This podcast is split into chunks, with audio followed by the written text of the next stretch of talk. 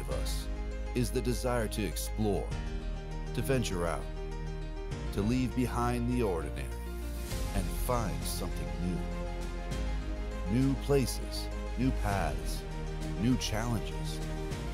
We look for adventure and for a tomorrow that asks more of us than today did. We want to hear the wind in the trees. We want to look out across the expanses. We want to take in the beauty around us and find the thrill the average person never does. So we set out to find a better way in our relationships, in our pursuits, and in our faith. Life Trails. Take the next step.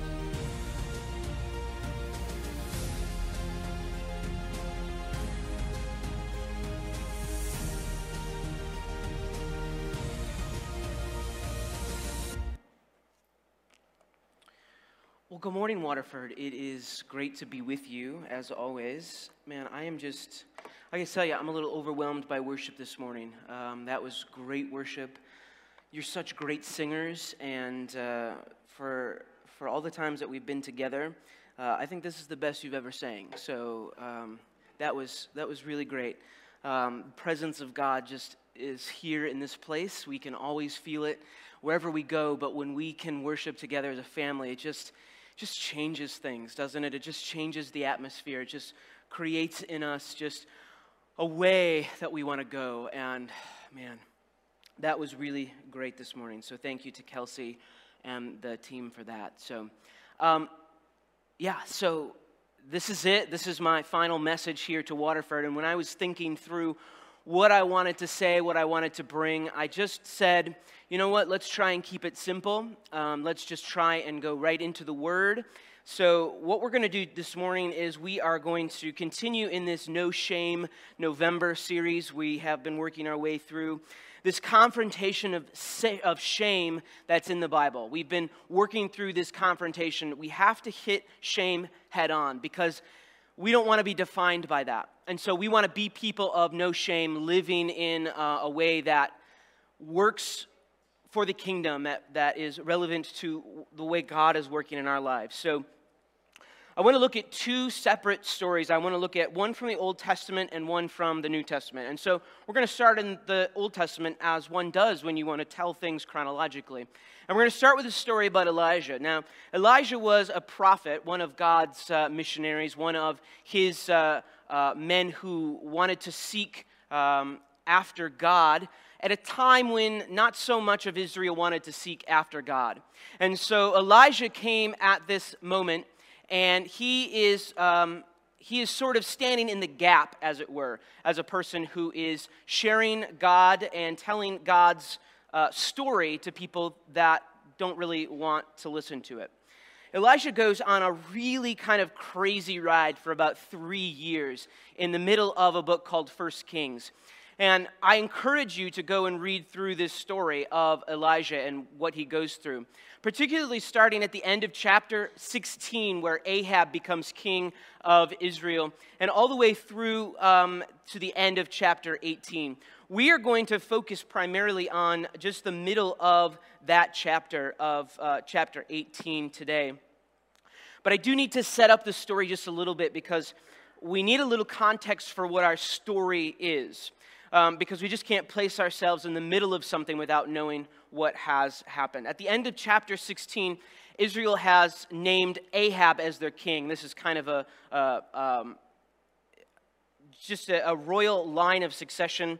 Um, and the scriptures call Ahab, um, he did more evil in the eyes of the Lord than any king before him. There was, uh, he was married to a woman named Jezebel, uh, who is pretty famous for being just kind of a really bad person. And um, her family worshiped an idol called Baal. Um, and so when he became king, all of these things sort of came together. They were outside influences on the kingdom of Israel. There were outside gods who were king, uh, an influence on the kingdom of Israel. Um, on Ahab's staff, he has an administrator whose name is Obadiah. We know the name Obadiah from one of the minor prophets. We don't know if he's the same Obadiah or not. It doesn't really matter for the purposes of this, but he's working for um, Ahab. but he is a follower of God. He is uh, a follower of Yahweh, Israel's God at the time. And so he's sort of doing things behind the scenes that help Yahweh, that help keep the kingdom of Israel focused on Yahweh because Ahab has turned his back on this. And because Ahab has turned his back on this, at the, ch- the beginning of chapter 17 starts this remarkable journey for Elijah. He goes to Ahab, the Lord sends him to Ahab, and he says to Ahab, Tell Ahab that there's going to be a drought in the land for at least three years, and there won't be a drop of rain or dew until I tell you so. And so he takes this to Ahab, and obviously Ahab is very upset because he thinks that Elijah has control over this. Elijah's just a messenger, God has the control. And so he thinks that by killing Elijah, then he will be able to make it rain. And so uh, Elijah goes on the run. He, he's on the run. He's a fugitive for three years, hiding from Ahab. But the drought holds. And so through these three years, he's, he's uh, um, He's sort of quarantining in these houses as he goes along. God directs his path as to where he should go. And finally, God tells him at the end of chapter 17, beginning of 18, to return to Ahab to tell him that the drought is coming to an end. So, all through this, it's been about three years, and it's now time to go and talk to Ahab and tell him that the drought conditions are now over. Elisha doesn't have a problem with this. He's God's messenger. He speaks for God. He's very confident in what God has to say. But there's this comic part in the beginning of chapter 18 um, where he meets Obadiah.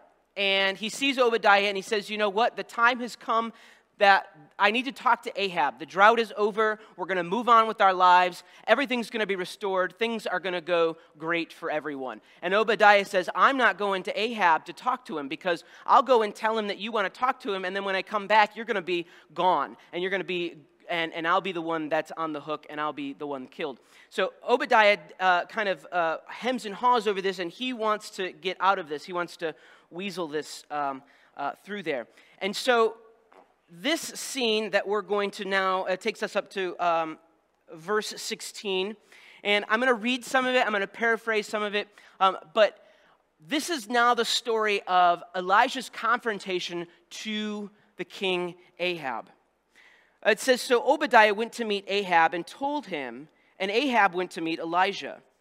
When he saw Elijah, he said to him, Is that you, you troubler of Israel? I have not made trouble for Israel, Elijah replied, but you and your father's family have. You have abandoned the Lord's commands and have followed the Baals. Now, summon the people from all over Israel to meet me on Mount Carmel. And bring the 450 prophets of Baal and the 400 prophets of Asherah who eat at Jezebel's table. So he's given him this uh, proclamation bring everyone together. Bring your prophets of Baal, bring the prophets of Baal's wife, Asherah, bring them all together to me on Mount Carmel. Here's the great thing about what Elijah just did Baal's home is Mount Carmel. That's where he is his, in his home field. And so, what Elijah is wondering is why would you assemble all the prophets of our God on his home field. Well, it gets better. They all assemble, and Elijah is talking to the people that are assembled there. So we, we, there's, there's different people in this scene. Elijah there speaking for the God of Israel, Yahweh. There are the prophets of Baal. And then there are the people of Israel who are kind of there in the middle of all this stuff, and they're kind of the witness to this whole thing. And so Elijah is actually talking to the people of Israel at this point. He says, How long will you waver between two opinions? And this is a great word, waver, because actually in the Hebrew it means limp. How long will you limp between these two options? How long are you going to be people that don't have any conviction? How long are you going to just be people that are undecided about where you are placing your faith? If the Lord is God, follow him. But if Baal is God, follow him. And the people, they don't have anything to respond to this. They're just, okay, we're sheep in this matter, so just tell us the what you're going to tell us. Then Elijah said to them, I am the only one of the Lord's prophets left, but Baal has 450 prophets. Now, here's the challenge. He tells them, Bring us two bulls, all right? And I'll let the prophets of Baal pick their bull. They can have the first choice of their bull. Give me whatever left over. And then here's what we're going to do I want you to slaughter the bull. I want you to build an altar. I want you to put the bull on the altar and then put the wood underneath the altar, but don't light the fire quite yet. Because what I want us to do is I want us to see whose God answers the call. I'll do the same with my bull. I'll slaughter it, I'll put it on the altar over here, I'll put wood underneath, but I won't light the fire. Now, Ahab thinks he's got Elijah right where he wants him. Because if this is false, they get to kill Elijah on the spot. If he is talking about a false God in the midst of the people, according to Deuteronomy 13, he is sentenced to death. We're on Baal's home turf. There are 450 prophets of Baal here and only one little Elijah. And how about this? Baal is the God of thunder and lightning and rain. And so, if anyone should be able to come and light fire to this altar, it should be the God who controls the thunder and lightning and the rain. Elijah's goal is very simple get the Israelites to realize how foolish it is to worship a dead thing. So they prepare all of this. They do all the things that Elijah says. And there in verse 26, it says, They called on the name of Baal from morning till noon. Baal, oh great and mighty Baal, answer us, they shouted. But there was no response. That should be a red flag right there. No one answered. And they danced around the altar that they made. And so at noon, Elijah began to taunt them. Maybe you should shout louder. Maybe your God is busy. Maybe he's deep in thought, or he's preoccupied with something, or maybe he's traveling, or maybe he's sleeping and he needs to be woken up. Maybe you should just shout louder. And so, what do they do? They take Elijah's advice and they just start to shout louder. And they cut themselves with swords and spears, as was their custom, until the blood flowed from them. And midday passed, and they continued their frantic prophesying until the time of the evening sacrifice. But there was no response, there was no answer from Baal. No one, it seemed, was paying attention to the prophets of Baal to come and light this wood. Then Elijah says, All right, all right, people, come to me. I'm going to show you what a real God does. He says, But I'm going to up the ante just a little bit here. I'm going to ask you to put some water on the altar. Cover it, just cover it with water so that the meat is wet, the altar is wet, the wood is wet underneath it. I want you to do that not once or twice, but I want you to do that three times. Get it really good and soaked.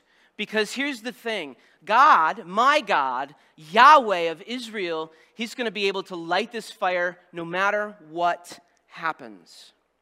So Elijah rebuilds the altar. They put the water all over it. He arranges the wood. They fill all these jars. And at the time of the sacrifice, the prophet Elijah stepped forward. In verse 36, it says this He prays, Lord, the God of Abraham, Isaac, and Israel, let it be known today that you are God in Israel, and that I am your servant and have done all these things at your command. Answer me, Lord, answer me, so these people will know that you, Lord, are God, and that you are turning their hearts back again. And then, without much prompting at all, fire came down of the Lord. It fell and burned up the sacrifice, the wood, and the stone, and the altar that it was on, completely destroyed by the fire from God. And when all the people saw this, they fell on their face and cried, The Lord, He is God. The Lord is God. And then, because of the death sentence, Elijah rounds them all up and they're taken into the valley, and those 450 prophets of Baal are killed. This is such an interesting story. Its, its place in the history of Israel is amazing because what we see here is God not coming by the way we want Him to. We don't see God coming when He's summoned by people who have this idea of false witness, of false wisdom. Elijah calls on them to decide who their God is going to be. He lets them make all the choices in their life. You get to pick the bull. You get to build the altar. We'll go to your spot and worship your God. And let's see what happens when you've made the choice. And God puts them to shame. God reduces what they believed was the truth. God reduces everything that they thought.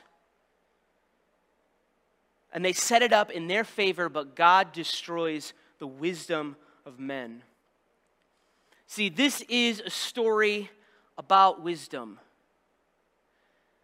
This is not a story about what we believe. This is not a story about what Israel believed. This is not a story about all of those things put together. This is just a story about wisdom, what it means to be wise and intelligent and smart and be able to follow what we want to follow. And already in this scene, you can see that God is doing something here to human wisdom that we haven't been able to do. God is able to take apart the things that we see, God is able to take apart the things that we have built for ourselves and destroy them completely. It's God's wisdom versus worldly wisdom. The people were called to make a choice. Elijah puts it to them, and he says to them, If you think it's God, pursue it. Do it as long as you can. That thing in your life that you keep praying to, that altar that you've built to your own image, those idols that you have in your own life, if you think it's God, do it, pursue it. Keep it in your life and see how long you can go with it until God comes along and destroys it. The prophet Isaiah writes this in chapter 29, verses 13 and 14. These people come near to me with their mouth and honor me with their lips, but their hearts are far from me. Their worship of me is based merely on human rules that they have been taught. Therefore, once more, I will astound these people with wonder upon wonder. The wisdom of the wise will perish, and the intelligence of the intelligent will vanish. And this is predicted in Isaiah. This story of God's wisdom overthrowing human wisdom, putting it to shame. We want to be people that live without shame, and yet we draw on human experience and all the ability of our ancestors, what we have been taught. And it's not about what we have been taught, it's not about what we have been able to achieve, it's about what God is doing and has done already. Because He's ready to take all of those things that we've built up and destroy them completely. See, in this context, shame is shorthand for being exposed. We learned that back in the Garden of Eden from Genesis 3. They stood there in their nakedness and they knew they were naked. They had been exposed to the world around them. And they finally understood what shame meant. And so shame has a different connotation in this, in this world, in this culture. They live in what's known as an honor shame society. Honor shame societies still exist, especially in the Middle East and in Asia. Your standing in society is based on your reputation as a person, your honor that people bestow on you. Have you shamed your family? Have you brought shame upon your nation? Have you brought shame upon yourself? If you have, you have no honor at that. And so the highest level the highest level you can attain is being honored among your own people. And so here in, in, in the, the nation of Israel, They believed in this social stratification that if you were to be honored among people, then you were to be great among people. And if you were to be shamed among people, then you were outcast, you were nobody, you were in no society of ours. Let's push all of those things to the side. And so the worst thing to happen to someone was for your reputation to be publicly shamed, to stand in front of your own people and be shamed. And so worth and value is based on recognition of others, it's based on what others think of you. And so the name of God is so important to the Israelites.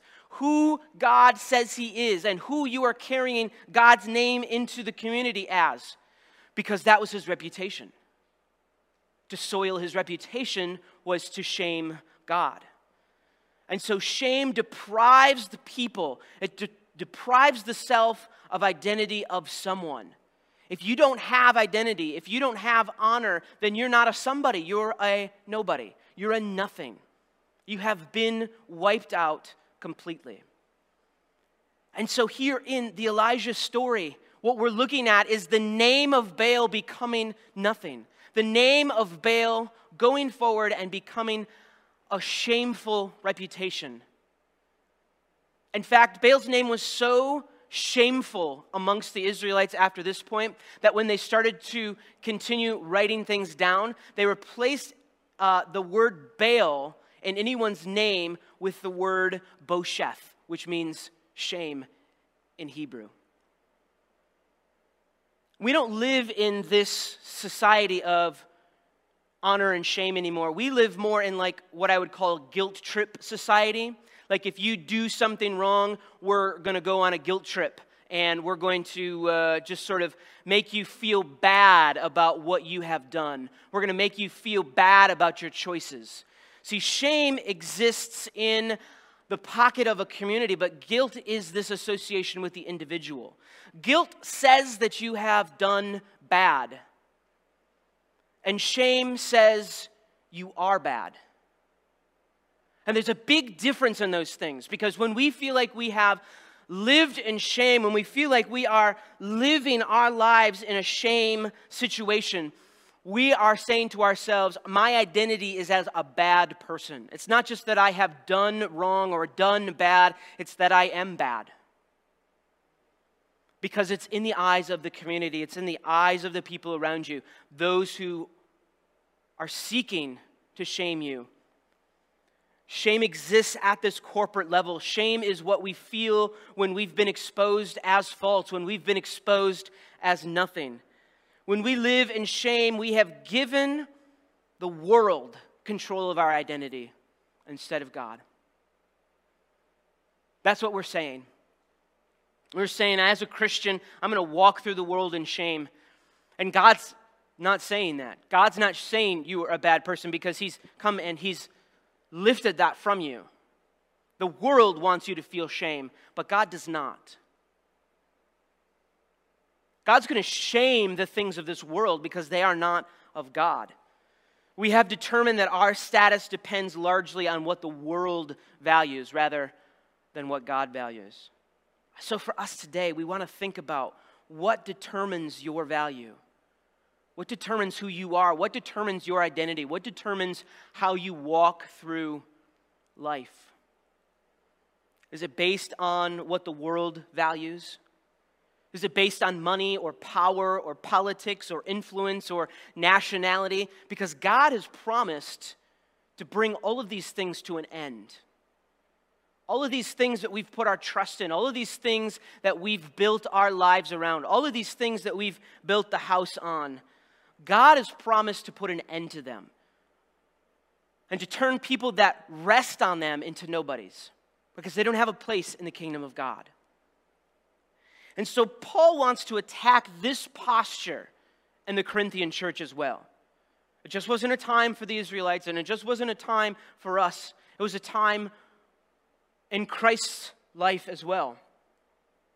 Because Roman society continued to push the failure of human values into the social network of the church. It started to say what we want to value are these things, and the church says, okay, that feels good to us too, let's do that. And Paul gets so angry at the Corinthian church because he's looking at what he has taught them already. And the things that he's taught them don't line up with what the world values, with what Roman society values, with what the cults down the street value. Because we're people of God. That's our new identity. We've taken off the old and put on the new, and this is what that means is that we don't get to identify with the world anymore. And so Paul has to confront this trouble in his letter. And so he writes this letter to the Corinthians, and this is the first letter. it's in the first chapter. And uh, I'm going to read verses 18 through 31. And I have. Uh, I've worked kind of from my own translation here, so it's going to look a little bit like your copy. There's going to be a few words that are different, but those differences are important. So Paul writes this For the proclamation of the cross is for their part folly to those who are on their way to ruin. But for our part, the power of God to us who are on our way to salvation. For it is written, I will destroy the wisdom of the wise, and the intelligence of the intelligent will vanish. Where is the sage? Where is the expert? Where is the debater of this world order? Has not God made a fool of the world's wisdom? For since in God's wisdom it was not through wisdom that the world came to know God, it pleased God to save those who believe through the foolishness of what is proclaimed. Since Jews ask for signs and Greeks seek wisdom, we proclaim a crucified Christ. To the Jews, an affront, to Gentiles, folly. But to those who are called, a Christ God's power and God's wisdom. For God's foolishness is wiser than human wisdom, and God's weakness is stronger than human strength. Now, I want you to think about the circumstances of your call, brother and sisters, that not many of you were intellectuals, as the world counts cleverness. Not many held influence. Not many were born to high status. But the foolish things of the world God chose in order to shame the clever. And the weak things of the world God chose to shame positions of strength. And the insignificant of the world and the despised God chose. Yes, He chose the nothings to bring the nothing to something. So that all kinds of persons should not pride themselves before God. It is a gift from Him that you are in Christ Jesus, who became for us wisdom given from God, our righteousness, our sanctification, and redemption, in order that, as it is written, let the one who glories glory in the Lord. Oh, isn't that great? Isn't that good news for us? Isn't that what the gospel is? A message of good news that we can proclaim to people that this isn't the way it was intended to be, that this is the world's way, but what God intends for us is better and different and changes everything that we do. See, the problem in Corinth was the overvaluing of human wisdom. We were placing ourselves at the center, and it means we undervalue what the gospel means. It means we have to bring something to the gospel. It means that as Christians, we always go to people and say, Yes, this is God, and He sent His Son and died on the cross and redeemed us. But also, it means we have to do this and this and this and this because this is the way that Christians act. This is the way we've been conditioned to act and continue in our lives. And we're not Christians if we don't do these things in a particular order. When we undervalue the gospel, we bring things to it that reduce it to a mere lip service. The people honor me with their lips, but their hearts are so far away. The gospel doesn't make any sense to those who are headed for destruction. For people that aren't on the inside looking at the cross and saying, Yes, that's my symbol. That's my Messiah. That's my God there. It's foolishness. It's folly. And in fact, the word folly in Greek is where we get our word for moron. And so, people that look at the cross and they see the gospel of Christ, Paul's calling them morons. They're fools because they don't see it in the way that we do. Paul reminds believers here that the cross is the gospel. And it has invited us into this great reversal of things. It's invited us into this place where we can become different people. He doesn't need an altar of fire any longer because the cross stands as a sign of God's wisdom. That's the sign now. We don't need to build altars. We don't need fire to come from heaven because we have a cross that stands there.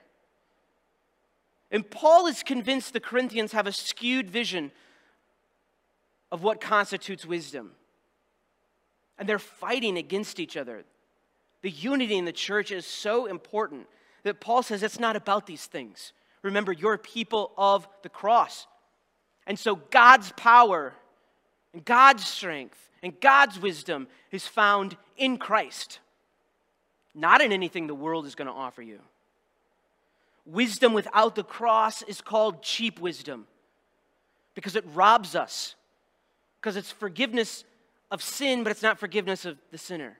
It's justification of the sin, but not justification of the sinner. Because we go to the cross and we don't lay all the things down there that the cross is meant to sacrifice and to stand in for. We take all of those things with us because we're not following God's wisdom. We still want to build wisdom on, all, on our altar. God will put anything that is measured by human standards to shame. It's just going to go right by the wayside. He's going to turn it into nothing, it'll be nullified, it'll be turned into dust. He will expose them for what they are cheap and false. But this is honestly a hard choice for the people in Corinth. This is a really difficult choice for them because they see the way that society works. And if they want to get ahead in society, if they want to be people that aren't seen as weirdos in their society, they need to kind of keep going with what society wants them to do. But also, they've been called to this new thing that God's been doing. They've been called to a new identity in Christ. Their society values are fighting against what Paul has proclaimed to them. And not just to the Greeks, not just to the Gentiles that were gathered in Corinth, but this is an even harder decision for the Jews. Because that word stumbling block, the word scandal, it means offense, something that's offensive. Anyone hung on a tree is under God's curse, Deuteronomy says. And so for the Jews to look at Jesus on a tree hanging there in humiliation as the symbol of their identity Wow, that's offensive. But this is the symbol of who I am now in Christ. This is the symbol of who God is. This is the symbol of God's wisdom, the highest level of what He can offer. That's right. God's wisdom says this is what power looks like. It's an unbelievably offensive image that threatens the things they value. What was intended to shame brought shame on those seeking control and power. Because Christ became shame to shame. Christ became shame on a cross to shame those people who thought they had it all together. The religious identity, the teachers in the temples who said, No, we have to build religion this way. We have to make the right choices. We have to line our lives through these identity markers in society. And Jesus said, Nope. Here's what it looks like. Here's what power looks like. Here's what identity looks like. Here's what your new life in Christ looks like. He exposes human wisdom for what it is fallible, temporary, and self absorbed. It keeps man at the center, and we can never be Christians in the heart if we continue to do that. The picture is replaced by a humiliated Messiah, not the leader of a great military force that is striking down anyone that disagrees with him. Not someone who comes wielding the strength of the cosmos. Here's the one they expected. But God empties himself of his power. He becomes nothing.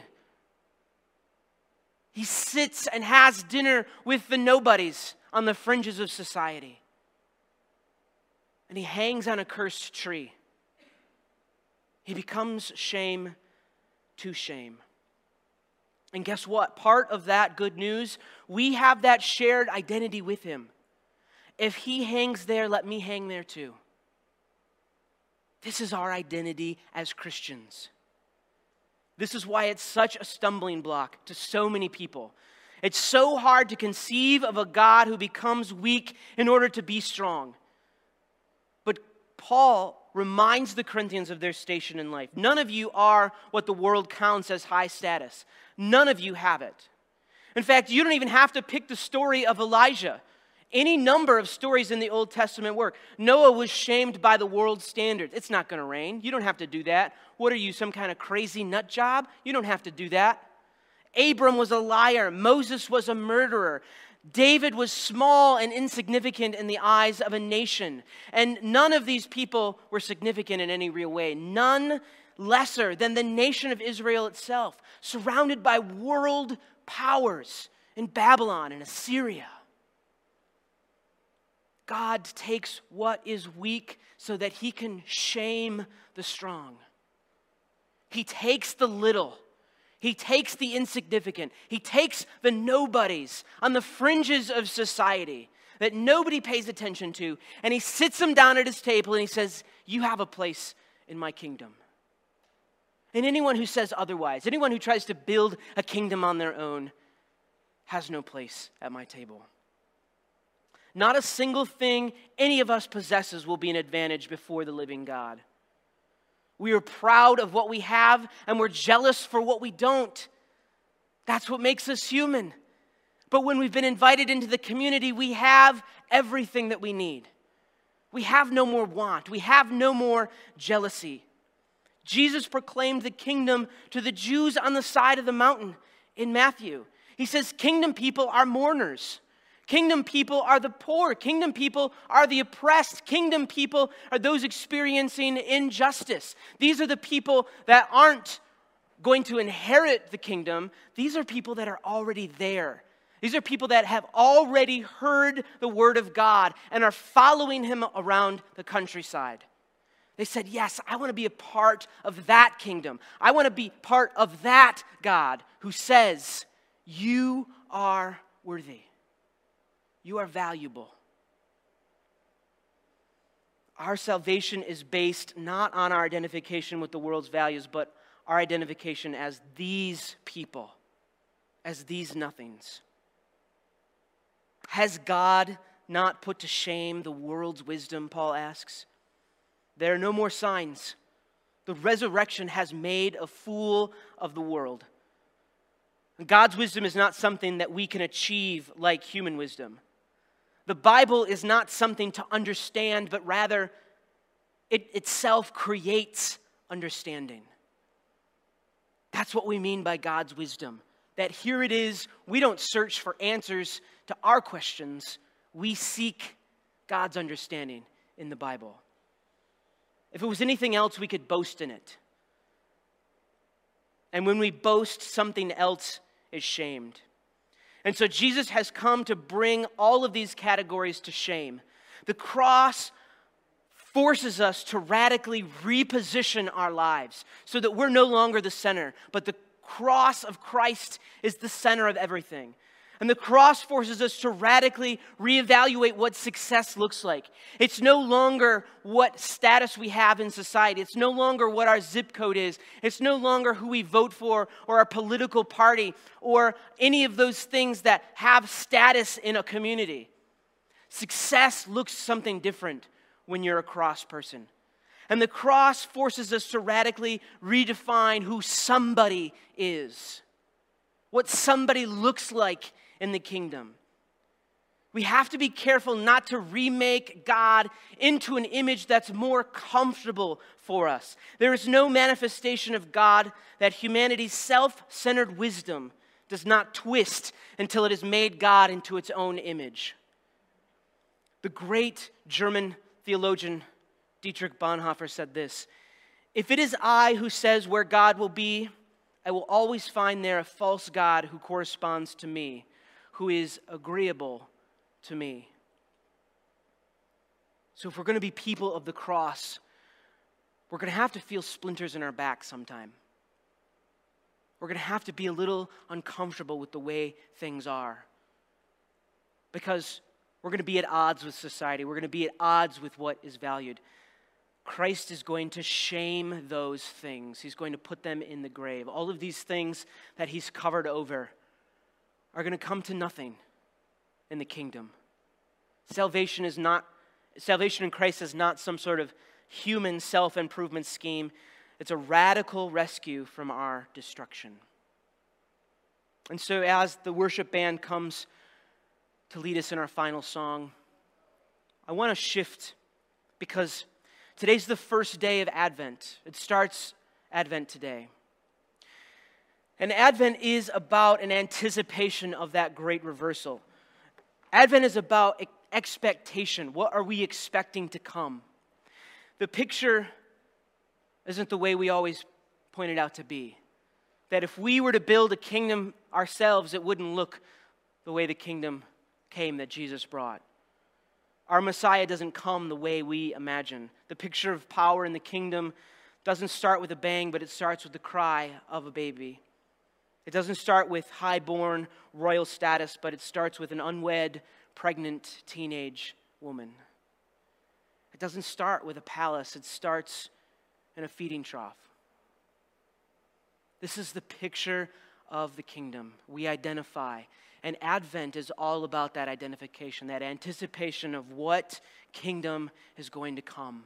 What hope do we have? If we hope for the things in our human knowledge, we will be put to shame. God's wisdom is bringing this child to us. Emmanuel, God with us, who we can celebrate and who we identify with. Will you pray with me, please? God, your cross stands in the middle of everything. But to start, your kingdom is built on the shoulders of your son the image of a tiny baby, the image of an unwed teenage mother, bringing life into this world, the Savior of this world. So, Father God, this morning we just rid ourselves of all those things that we've held, all those social things, all those things in society that says we've built something great we are people with identity. Help us not to see them. Help us to start now, today, in this moment, with this church and these people, to push those things out of our lives, to push those things out of our community, and to be people of the cross, to be people of the manger, to be the lowly born. Help us to remember how we were called, not of high status, God you have called us as people of insignificance, but you have elevated us through your Son and his great sacrifice. Empty us, rid us, so that our identity becomes one with Christ. And in this season of Advent, in this season of hope, help us to hope for the right things. Help us to be consumed with the things of your glory. Help us to be consumed the things of your wisdom, not of us. God, we hold you so precious. And we keep all of these things in our minds as we wrestle with you every day, every moment. It's in your Son's great name we pray. Amen. Will you stand with us and sing one final time?